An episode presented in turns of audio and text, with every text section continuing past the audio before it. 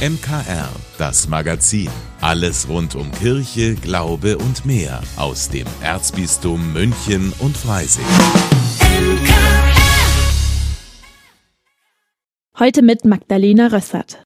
Wir haben ja gerade Oktober. Das wissen Sie vermutlich schon und ist nichts Neues mehr. Aber vielleicht ist für Sie neu, dass der Oktober traditionell auch Monat der Weltmission ist. Das ist die größte Solidaritätsaktion der Katholikinnen und Katholiken weltweit. Deshalb hat das Hilfswerk Missio München gerade auch Projektpartner aus dem Libanon, Syrien und Ägypten zu Gast. Überall in Bayern berichten die über die Situation der Christen in diesen Ländern. Einer der Gäste ist Vater Miguel Kondo Soto. Seit einem Jahr arbeitet er in der syrischen Hauptstadt Damaskus. Er ist 33 Jahre alt, kommt ursprünglich aus Bolivien, spricht fließend Englisch und Arabisch und lebt schon seit sieben Jahren im Nahen Osten. Der Salesianerpater will dort arbeiten, wo scheinbar Hoffnungslosigkeit herrscht und Ideen für eine Zukunft bringen, wo angeblich keine Perspektiven sind.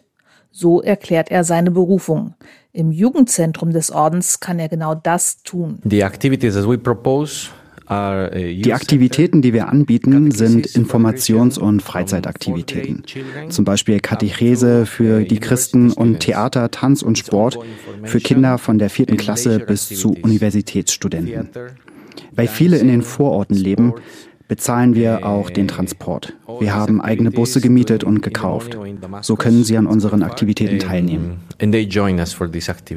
Was klingt wie ein ganz normales Jugendzentrum, das auch in einer deutschen Großstadt stehen könnte, ist im Bürgerkriegsland ein Ort, an dem die vom Krieg traumatisierten Kinder und Jugendlichen ein paar Entwicklungsschritte nachholen können, die der Krieg ihnen verwehrt hat. Die Generation, die während des Krieges noch Kinder war, besteht nun aus Heranwachsenden, Jugendlichen und Universitätsstudenten.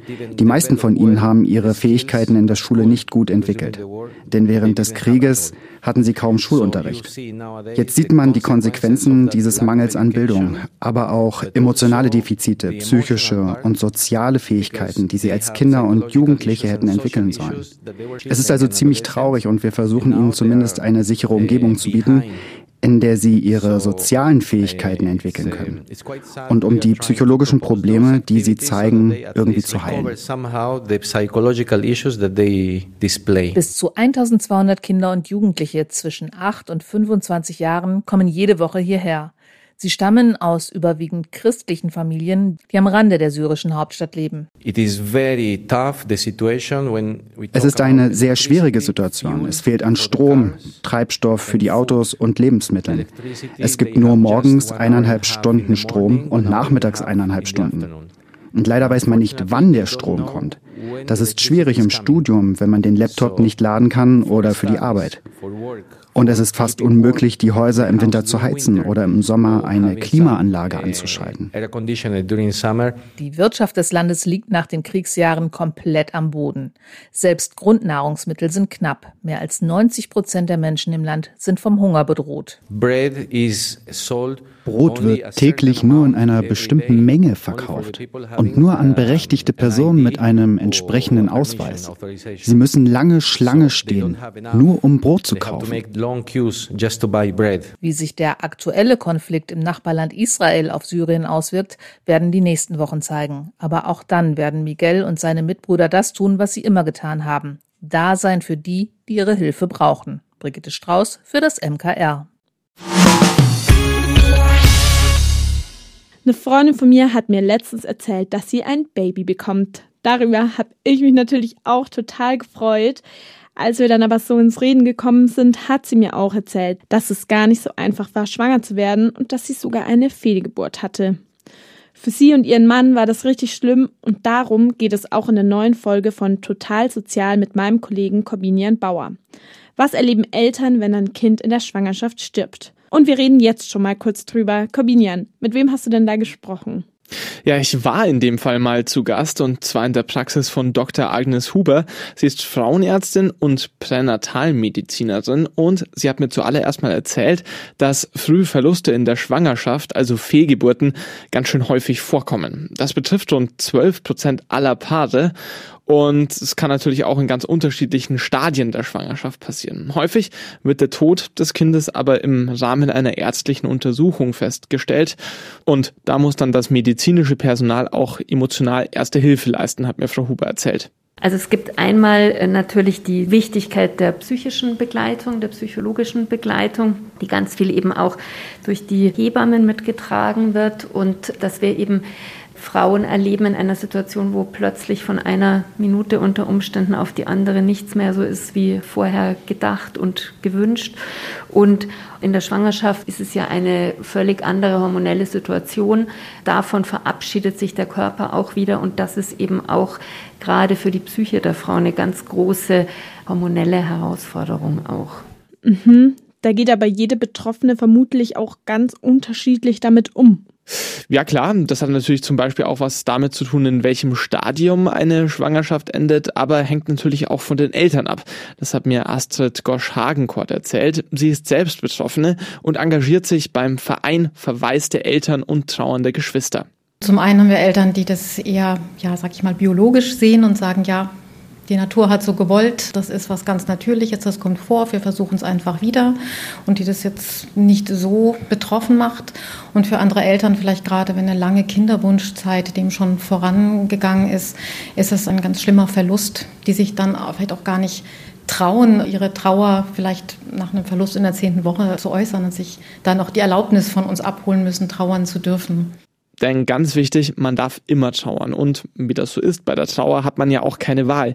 Das ist ja ein Gefühl, das einen überkommt. Und die entscheidende Frage ist dann, wie wird einem denn da geholfen? Findet man die richtigen Räume, um trauern zu können? Und da engagieren sich eben die verwaisten Eltern ganz stark dafür, dass diese Räume schon in der Arztpraxis, in den Krankenhäusern eröffnet werden und dass Betroffene eben von Anfang an begleitet werden. Sehr spannendes Thema. Mehr dazu hören Sie heute in der neuen Folge von Total Sozial. Heute Abend um 19 Uhr hier bei uns im MKR oder als Podcast unter münchner-kirchenradio.de und bei allen gängigen Streamingdiensten. Überall auf der Welt beten Menschen gerade wieder für den Frieden. München macht da keine Ausnahme und in Pasing gibt es am Sonntag sogar einen Friedensweg. Den veranstalten die Pasinger einmal im Jahr. Maria Gerstner gehört zum Orga-Team und sagt, Los geht's jedes Jahr an einem anderen Ort. Entweder an der evangelischen Gemeinde oder auch an Maria Schutz und wählen dann einen Weg, der über die Moschee führt und auch an einem der beiden gebeugten deren Stühle, weil die äh, jüdische Gemeinde eben hier kein Gebetshaus zur Verfügung hat in Pasing.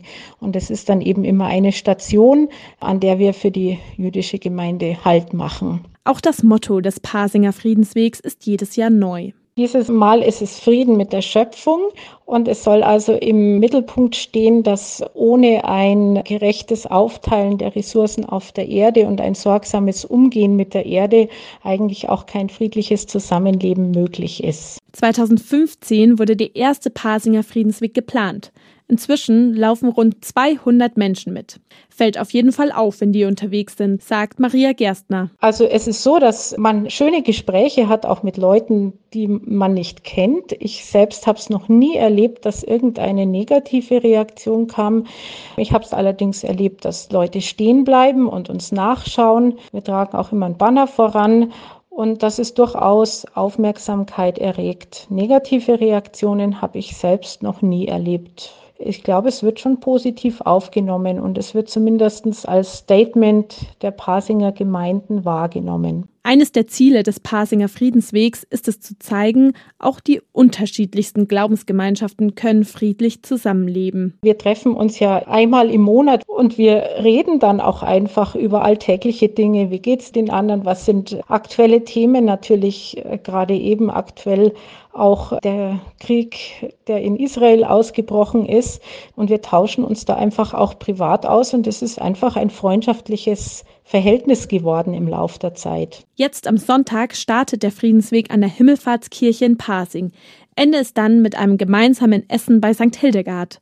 Und auf eines freut sich Mitorganisatorin Maria Gerstner besonders. Mein Highlight ist immer auch zu sehen, ähm, dass andere Menschen ganz anders gläubig sind und trotzdem eigentlich zu dem gleichen Gott beten wie ich selbst. Also speziell in der muslimischen Gemeinde berührt mich das immer sehr tief, wenn ich da auch die Art und Weise sehe, wie die Menschen dort zu ihrem Gott bieten und Musik höre und das finde ich immer schon sehr berührend. Wer jetzt Lust bekommen hat, um 14.30 Uhr geht es am Sonntag los. Treffpunkt ist die Himmelfahrtskirche in Pasing.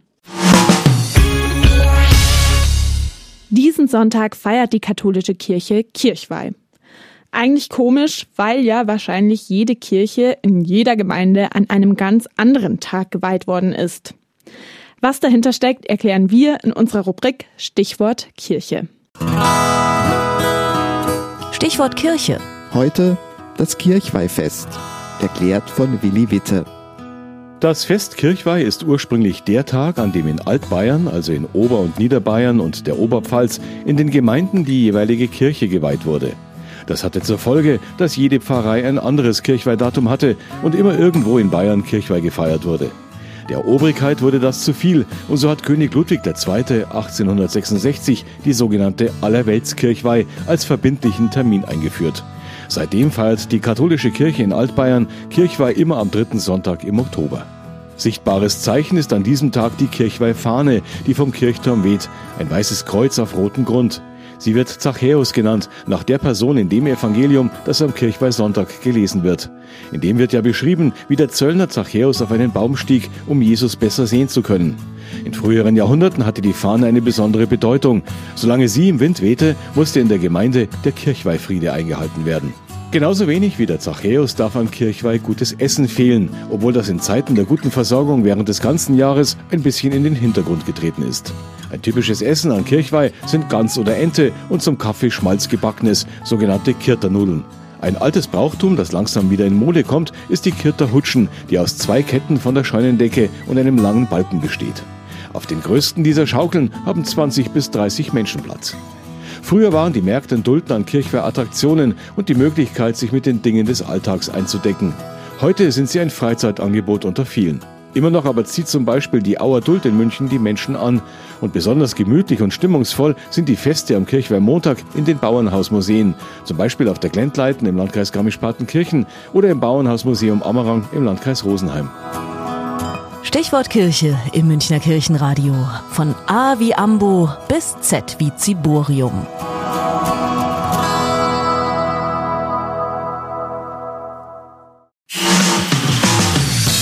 Vielen Dank, dass Sie sich unseren Podcast MKR, das Magazin des Münchner Kirchenradios, angehört haben. Wir freuen uns, wenn Sie unseren Podcast abonnieren und in der Podcast-App Ihrer Wahl bewerten. Am liebsten natürlich mit fünf Sternen. Wir haben auch noch viele andere schöne Podcasts. Diese finden Sie unter münchnerkirchenradio.de und überall, wo es Podcasts gibt. MKR, wir machen Ihren Podcast.